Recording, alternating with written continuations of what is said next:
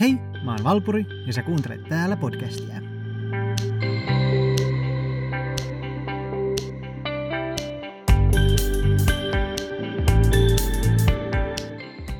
Piotr Ilyich Tchaikovsky on Venäjän tunnetuimpia ja 1800-luvun merkittävimpiä säveltäjiä.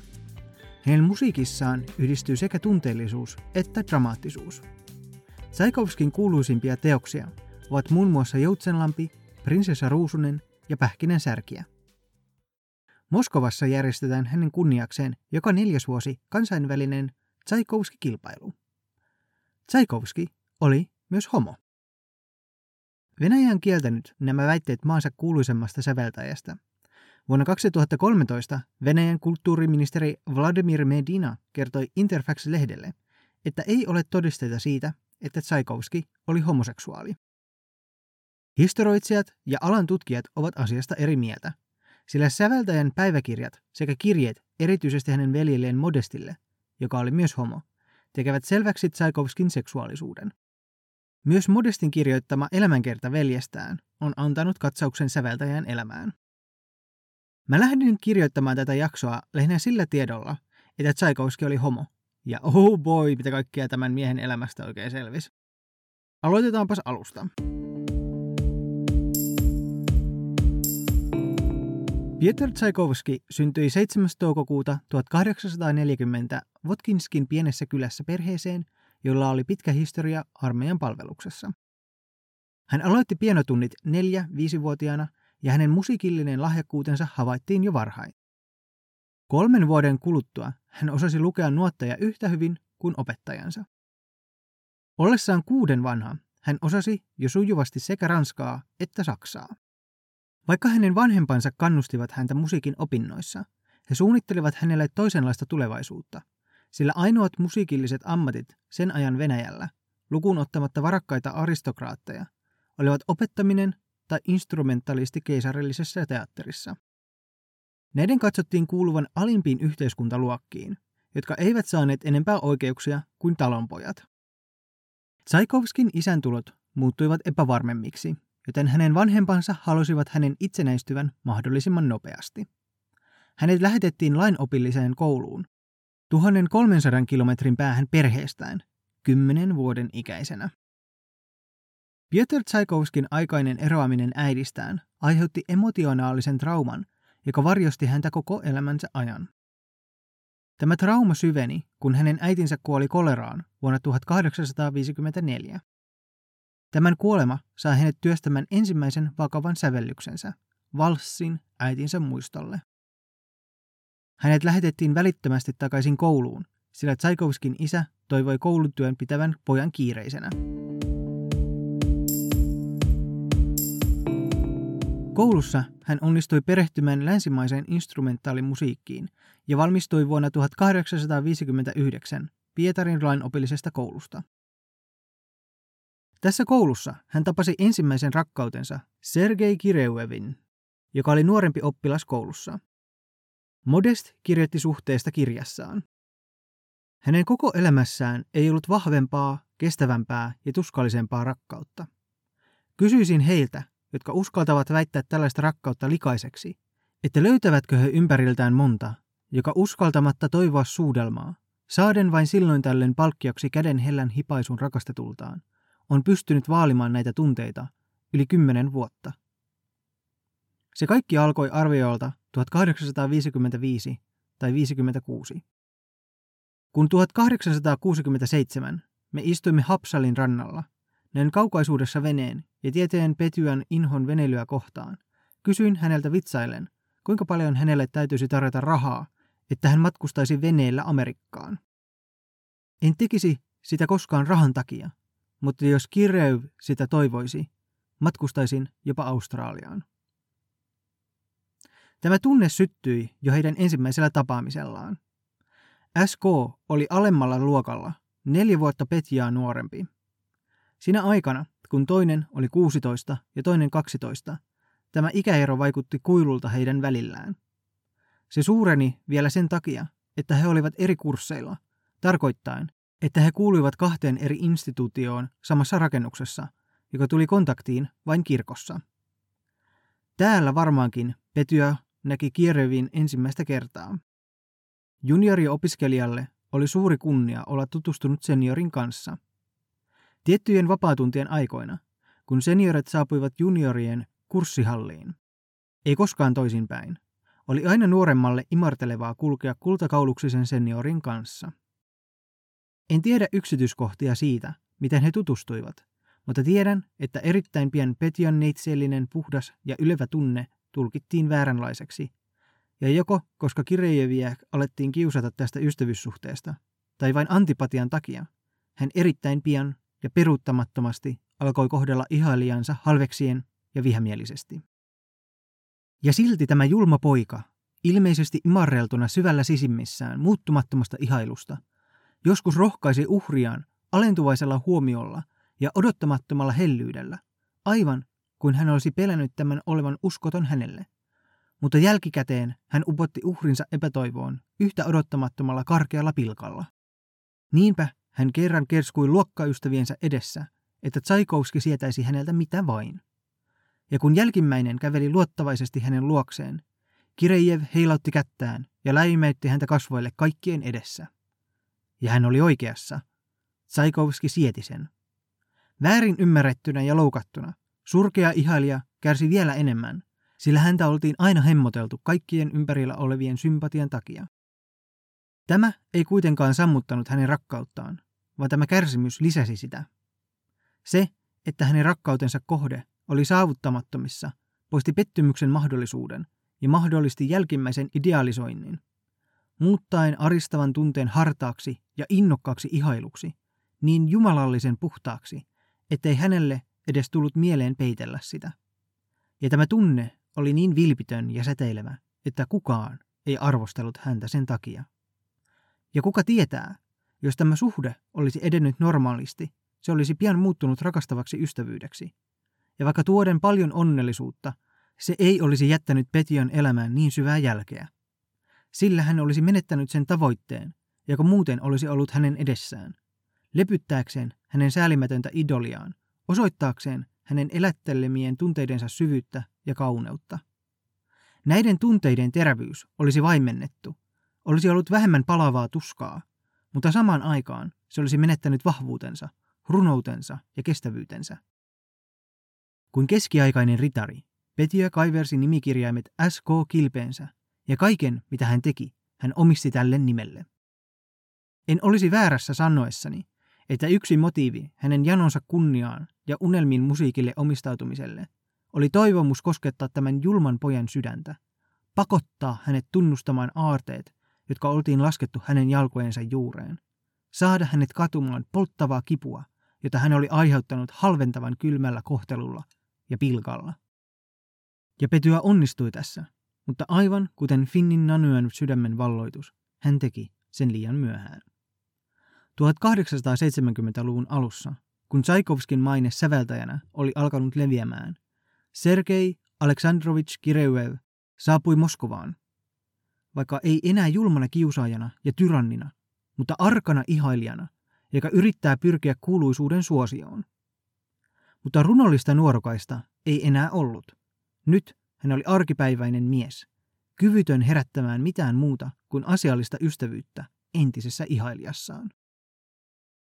Jatkaakseni vertailua keskiajan ritareihin, haluaisin sanoa, että kuten he, vaikka samaa aikaa palvoen leidiä sydämessään, he usein pettivät heidät lihallisessa rakkaudessa ja ottivat vaimoja.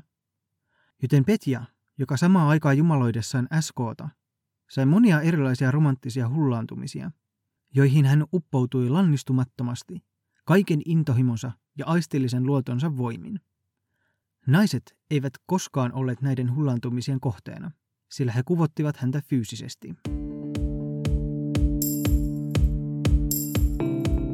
Tämä kertomus on aika idealisoivaa ja romantisoivaa ja kertoo ehkä enemmän modestin suhteesta omaan isoveljeensä.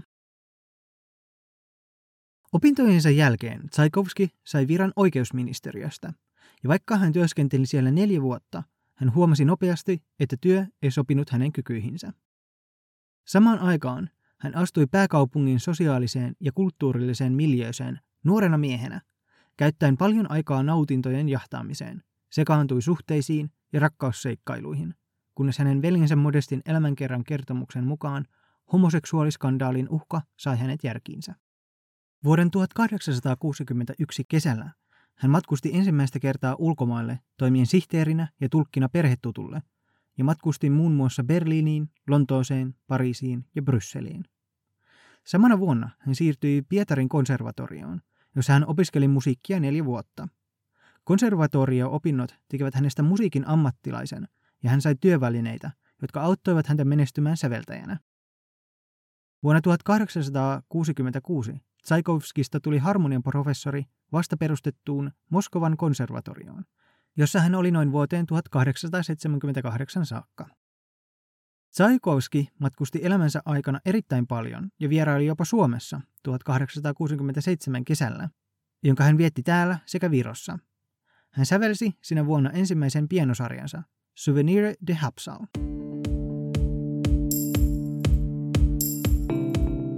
Tsaikovskin suhde oman seksuaalisuutensa on aika väitelty aihe.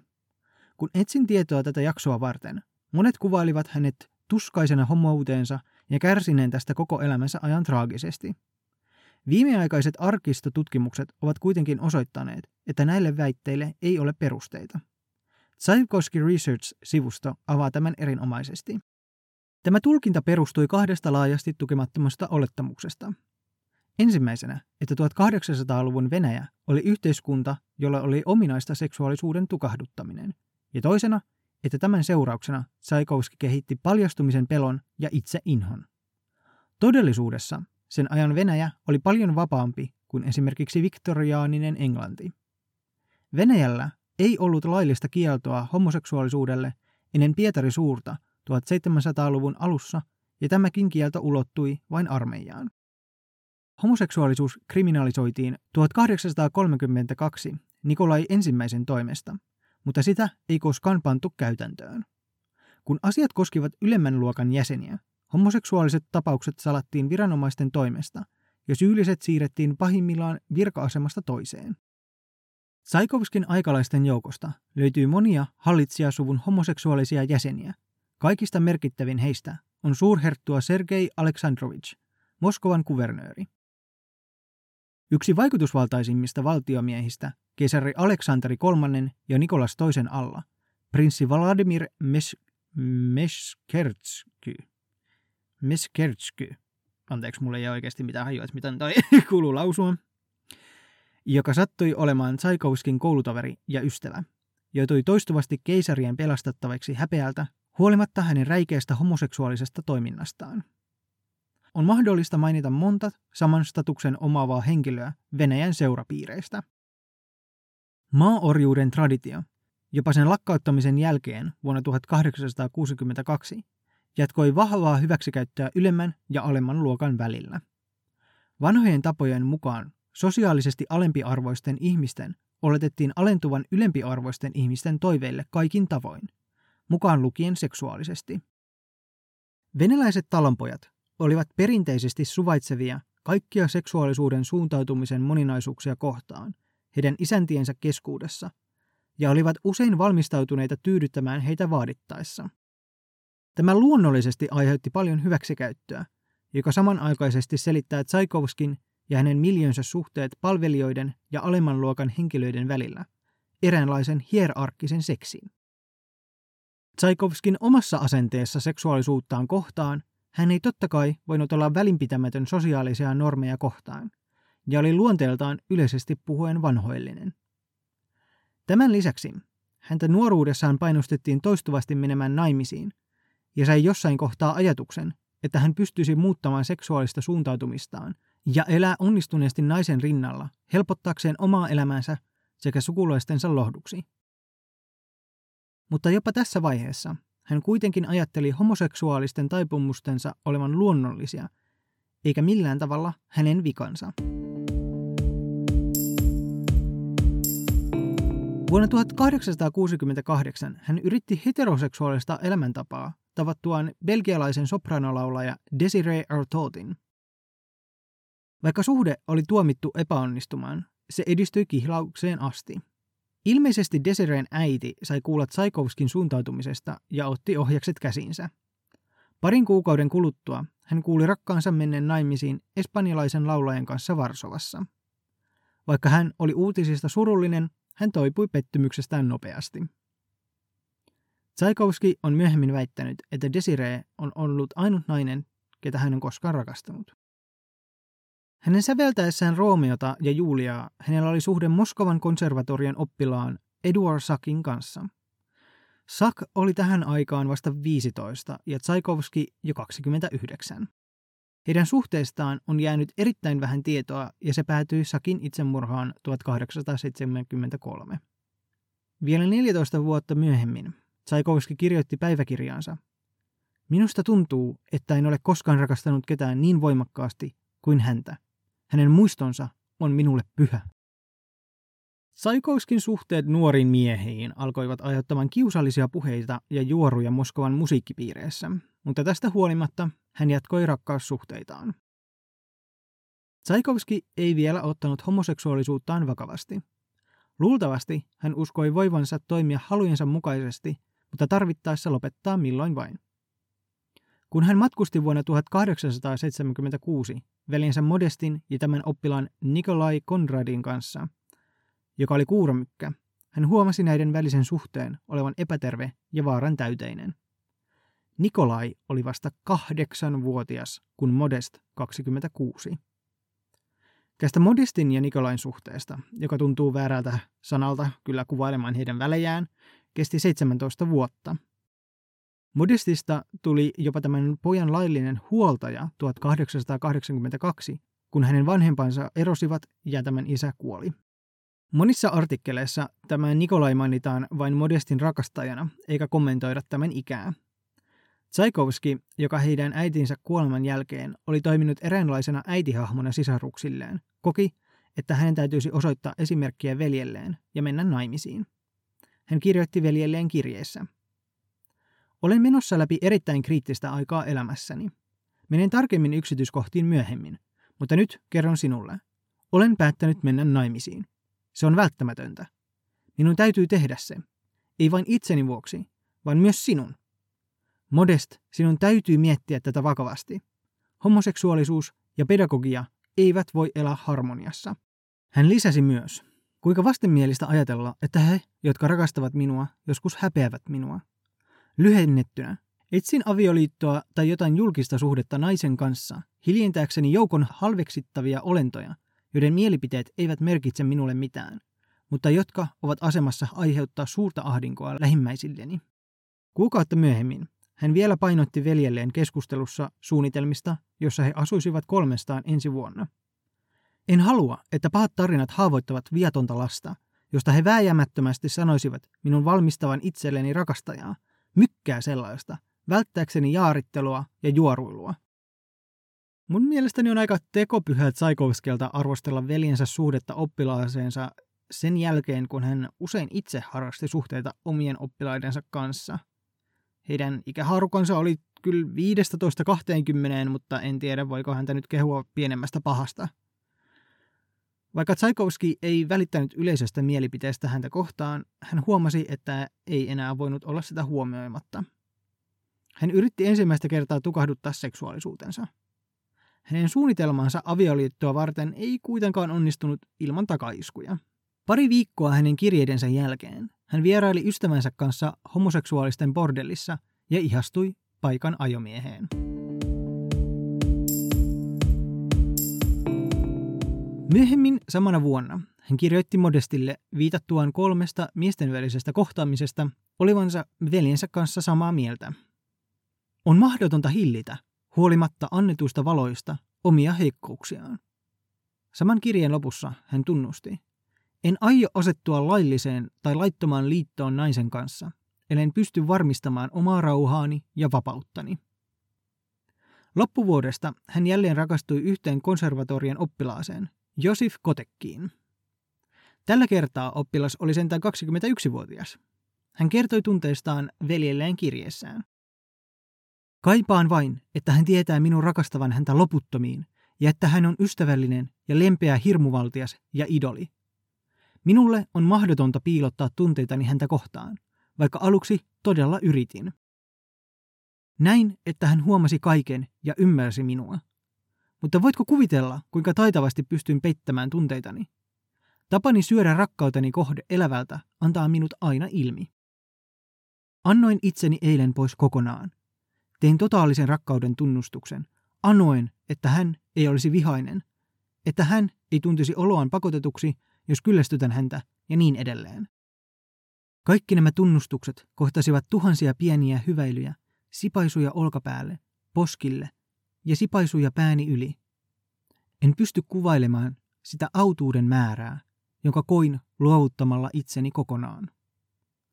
Tunnustukseni jälkeen hän ehdotti, että matkustamme illalliseksi kaupunkiin. Oli ihastuttava kuunvalaisema yö. Palkkasin vaunut ja kiisimme pois. En pysty kertomaan niitä tuhansia yksityiskohtia, jotka antoivat minulle väistämättömän autuuden. Kietouduin häneen, syleilin häntä ja suojelin häntä. Hän valitti kylmyydestä nenänpäässään. Pidin hänen turkiskaulustaan lämmittämään hänen nenänpäätään koko matkan paljalla kädelläni. Niin pyhä se minulle on. Käteni jäätyminen aiheutti minulle kipua, mutta samaan aikaan ihana ajatus, että hän tiesi minun kärsivän hänen vuokseen. Piste, piste, piste. Keväällä 1877 Tsaikovskin ja Kotekin välit kylmenivät, jälkimmäisen uskottomuuden ja epämuodostuneen sormen takia. Kun jälleen yksi säveltäjän läheisistä homoista ystävistä meni naimisiin, Tsaikovski sai useita rakkauskirjeitä entiseltä konservatorio-oppilaalta nimeltä Antonina Milokuvaa. Nainen kertoi, että oli rakastanut tätä salaa jo neljä vuotta. He tapasivat kesällä kahdesti, ja jo toisella kerralla Tsaikovski kosi Antoninaa, luvaten kuitenkin vain veljellistä rakkautta, johon Antonina suostui epäröimättä. Vaikka Tsaikovskin ja Kotekin välit eivät enää ilmeisesti olleet romanttiset, Kotek oli todistamassa tämän häissä. Heti avioliiton alussa Tsaikovski ymmärsi tehneensä virheen. Hän myös huomasi, että ei pitänyt uuden vaimonsa persoonallisuudesta ja luonteesta, kuten ei myöskään tämän perheestä eikä ystävistäkään. 20 päivän yhteiselonkaan jälkeen he eivät olleet viimeistelleet liittoaan. Ei ole varmaa, oliko Tsaikovski kertonut vaimolleen seksuaalisuudestaan vai oliko tämä vain päättänyt olla huomioimatta tämän tunnustusta. Asuttuaan yhdessä kaksi ja puoli kuukautta Tsaikovski lähti. Säveltäjä oli epäonnistunut suunnitelmassaan parantaa sosiaalista ja henkilökohtaista vakauttaan. Ja vielä tärkeämmin, tämä impulsiivinen avioliitto auttoi häntä ymmärtämään, että homoseksuaalisuutta ei voi muuttaa ja että se täytyy hyväksyä sellaisenaan. Kirjeessään vuonna 1878 veljelleen Anatolylle hän kirjoitti, Vasta nyt, varsinkin avioliittoni jälkeen, olen vihdoin alkanut ymmärtämään, että ei ole mitään niin hedelmätöntä kuin haluta olla jotain muuta, mitä luonnostani olen. Tsaikovsky Researchin mukaan hänen loppuelämänsä aikana ei löydy ainuttakaan dokumenttia, jota voitaisiin tulkita itsensä piinaamiseksi homoseksuaalisuudensa tähden. Joitakin ajoittaisia nostalgisia aatteita perheelämää kohtaan löytyy, mutta ne on täysin ymmärrettävissä hänen poikamies-statuksensa puolesta, eikä sillä ole mitään seksuaalisuuteen liittyvää. Tsaikovskin lopullinen ratkaisu yksityiselämälleen oli, että vaikka hän ajoittain viihdytti suhteita nuorempiin miehiin sosiaalisissa piireissään, mukaan lukien hänen oppilaitaan, hän tyydytti fyysisiä tarpeitaan anonyymeilla kohtaamisilla alempaan luokkaan kuuluvien kanssa. Näihin kuului myös hänen palvelijansa Aleksei so- Sofronov, jonka status muuttui vuosien aikana sänkykaverista arvostetuksi ystäväksi, ja kun hän lopulta meni naimisiin, hän pysyi silti Tsaikovskin taloudessa. Elämänsä lopussa säveltäjä oli onnistunut luomaan emotionaalisesti tyydyttävän elinpiirin läheisten ystävyyssuhteiden ja ihalevien nuorten miesten joukkojen ympäröimänä, jota johti hänen sisarenpoikansa Bob Davidow.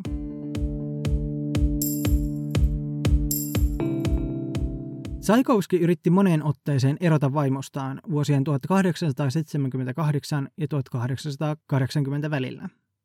Antonina kuitenkin uskoi jonkinlaiseen sovinnon tekoon ja kieltäytyi miehensä ehdotuksista. Vasta 1881 Tsaikovski luopui avioeroyrityksistään. 1876 loppupuolella Tsaikovskin elämään saapui uusi nainen. Nadezhda von Meck oli rikas leski, joka kuuli Tsaikovskin rahaongelmista ja alkoi tilaamaan teoksia häneltä. Von Meck päätyi antamaan Tsaikovskille toistuvan 6000 ruplan määrärahan, joka antoi hänelle mahdollisuuden keskittyä taiteelliseen työhönsä. Molemmat suostuivat tähän yhdellä ehdolla, että he eivät koskaan tapaisi. Heidän outo ystävyyssuhteensa kesti 14 vuoden ajan ja jätti taakseen 1200 kirjettä. He tapasivat kahdesti vahingossa ja kiirehtivät pois tervehtimättä toisiaan. Rahan avulla hän lopetti opetustyönsä ja matkusti seuraavien vuosien aikana ympäri Eurooppaa ja Venäjän maaseutuja, pääosin paneutuen säveltämiseen. 1885 hän väsyi levottomaan matkustamiseen ja päätti asettua paikoilleen. Tsaikovski löysi maalta kartanon hieman Moskovan ulkopuolelta. 1890 Leski ilmoitti yllättäen Tsaikovskille, että ei enää ollut kykenevä jatkamaan hänen rahallista tukeaan, ja tämän takia hän ei voinut jatkaa kirjeenvaihtoa.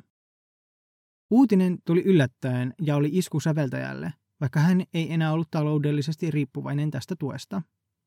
Tämän jälkeen Tsaikovskin kirjeet eivät saaneet vastausta, ja hänelle jäi mysteeriksi, miksi Leski näin äkillisesti lopetti yhteydenpidon. Tässä kohtaa mä lähden avaamaan enemmän hänen suhdettaan sisaren poikaansa Vladimir Davidoviin, jota kutsuttiin Bobiksi. Monissa artikkeleissa hänet kuvataan Tsaikovskin rakastajaksi, mutta kun mä katsoin luotettavimpia lähteitä, en löydä siitä kyllä niin kuin mitään mainintaa tai todisteita. Eli mulle jäi vähän epäselväksi, että oliko heillä seksuaalinen suhde vai pel- pysyykö se pelkästään tällaisena toistensa ihailuna. Kuitenkin löytyy erittäin paljon todisteita siitä, että Tsaikovski olisi rakastanut Bobia jo tämän lapsuudesta asti ja vielä vakavammin tämän aikuistuttua. Hän kirjoitti monia kirjeitä sisarenpojalleen peittelemättä ihailuaan ja tämän idolisointia. Kun selvisi, että Bob oli myös homo ja ihastunut koulukaverinsa, oli säveltäjä ilmeisesti kateellinen pojan huomiosta muille. Bob kunnioitti suuresti setänsä ja kun Loski von Meck katkaisi välinsä tähän, hänestä tuli Tsaikovskin uusi luotettu. Kuudes sinfonia omistettiin Bobille ja Tsaikovski myös nimesi hänet perijäkseen. Sävellettyään kuudennen sinfoniansa, jonka tekemiseen hän omien sanojensa mukaan antoi sielunsa, Tsaikovski menehtyi vain kymmenen päivää sinfonian ensiesityksen jälkeen. Hän kuoli koleraan 1893, 53-vuotiaana, veljensä ja sisarenpoikansa läsnä ollessa. Pian hänen kuolemansa jälkeen alkoivat leviämään juorut, että Tsaikovski olisi myrkyttänyt itsensä – hän oli juuri uransa huipulla, ja luonnollisesti hänen kuolemansa aiheutti monia teorioita. Yksi näistä on, että hänen kuolemansa oli peitelty itsemurha, että hän olisi ollut niin tuskissaan yksipuolisesta rakkaudesta, että olisi tarkoituksellisesti juonut keittämätöntä vettä, toivoen saavansa koleran, ja että olisi viivästyttänyt lääkärien kutsumista, kunnes oli liian myöhäistä. Toinen teoria on niin kutsuttu pakotettu itsemurha. Tämän teorian alla häntä olisi uhattu julkisella skandaalilla tai jopa oikeudenkäynnillä johtuen hänen homoseksuaalisista tavoistaan, ja että Tsaikovski olisi pelastanut oman ja perheensä kunnian ottamalla myrkkyä, joka muistuttaisi koleran oireita. Näin antaen lääkäreiden ja perheenjäsenten selittää kaiken pois luonnollisena kuolemana. Yksi erittäin tunnettu teoria on se, että itsemurhakäsky olisi tullut keisari Aleksanteri kolmannelta itseltään – 1980-luvulla oli erittäin levinnyt versio, että säveltäjä olisi joutunut entisten koulutoveriensa järjestämän kunnian oikeudenkäyntiin, joka olisi tuominut monen tunnin keskustelun jälkeen hänet tekemään itsemurhan, että hänen suhteensa sisarenpoikaan ei olisi tullut ilmi ja hän säästäisi perheensä häpeältä. Suurin osa näistä teorioista pohjautuu siihen, että häntä oltaisiin uhkailtu skandaalilla, hänen kriminaalisen seksuaalisuutensa ilmiannolla – Viimeaikaiset tutkielmat Venäjän sen aikaisiin yhteiskunnan asenteisiin, seksuaalisiin tapoihin ja rikosoikeuden käytäntöön 1800-luvun loppupuolella osoittaa, että mikään skandaali tai repressio Tsaikovskin kohdalla ei ollut todennäköistä, sillä hän oli korkeassa sosiaalisessa asemassa ja asenteet kohti homoseksuaalisuutta hovin piireissä ja keisarillisessa perheessä olivat yleisesti suvaitsevaisia. Ajatukset keisarillisesta rangaistuksesta myös voidaan lähemmällä tarkkailulla osoittaa kuvitteelliseksi. Aleksanteri III arvosti suuresti Tsaikovskin lahjakkuutta, ja keisarillisen perheen jäsenet usein osallistuivat hänen opera- ja ballettiesityksiinsä. Hänelle myös palkittiin pyhän Vladimirin ritarikunnan neljännen luokan arvomerkki, elinikäinen eläke sekä hän sai henkilökohtaisen lahjan, arvokkaan sormuksen, itse keisarilta. Hän myös järjesti säveltäjän hautaiset omalla kustannuksellaan. Hänen kuolemansa ajalta löytyy monien eri henkilöiden päiväkirjamerkintöjä, kirjeitä ja todistajien kertomuksia siitä, että Tchaikovsky kuoli koleran aiheuttamiin oireisiin. Hän toimi huolimattomasti kaupungissa, joka oli koleraepidemian keskiössä, juoden kahdesti keittämätöntä vettä. Kuten alussa mainitsin, Venäjä on sadan vuoden ajan sivuttanut kuuluisimman säveltäjänsä seksuaalisuuden. Kun 2013 venäläinen käsikirjoittaja alkoi valtion tuolla kirjoittamaan Tsaikovskin elämänkerrasta elokuvaa, Juri Arabov kielsi tämän olleen homo. Hän oli henkilö, jolla ei ollut perhettä ja oli jumittunut ajatukseen, että mukamas rakasti miehiä. Samaan aikaan niin kutsutun homopropagandan kieltävä laki eteni Venäjällä. Tämän tarkoitus oli suojella lapsia informaatiolta, joka kieltää traditionaaliset perhearvot. Laki on vaikuttanut suuresti HLBT-ihmisten kohtaaman väkivallan ja häirinnän nousuun. Laki on tarkoituksellisesti jätetty vaikeasti tulkittavaksi. Stephen Fryn dokumenttisarja Out There, joka käsitteli homojen oikeuksia sekä homofobiaa, haastatteli venäläistä lesbobaria. He kertoivat peloistaan ja siitä, että kuinka jo ulostulo heidän 16-vuotiaalle tyttärelleen ja hänen ystävilleen voitaisiin katsoa tämän lain rikkomiseksi, koska se kieltää informaation levittämisestä homoseksuaalisuudesta kaikille alle 18-vuotiaille. Tsetseenialla löytyy oma Wikipedia-osio, Tsetseenian seksuaalivähemmistön vainot, jotka ovat 2017 helmikuussa alkaneita mies- ja naispuolisten homoseksuaalien ja biseksuaalien pidätyksiä, kidutuksia ja joskus myös surmaamisia. Vuosien 2017 ja 2019 välillä viisi 140 pidätetystä, jotain kidutettu, on kuollut. Tähän piirteään tietopakettiin on hyvä lopettaa. Ottaen huomioon nykyajan asenteet Venäjällä on melkein villiä miettiä, miten Tchaikovsky pystyi elämään niin avoimesti homomiehenä. Hänen tarinaansa oli mielenkiintoista lukea, ja toivon, että oli myös mukava kuunnella. Auta podcastia seuraamalla sitä, millä vain alustalla tätä oikein kuunteletkaan, ja seuraa Instassa, Fasessa ja Twitterissä. Täällä podcast palaa parin viikon tauon jälkeen kolmas ensimmäistä. Hyvää joulua ja uutta vuotta kaikille. Nähdään taas ensi vuonna. Bye!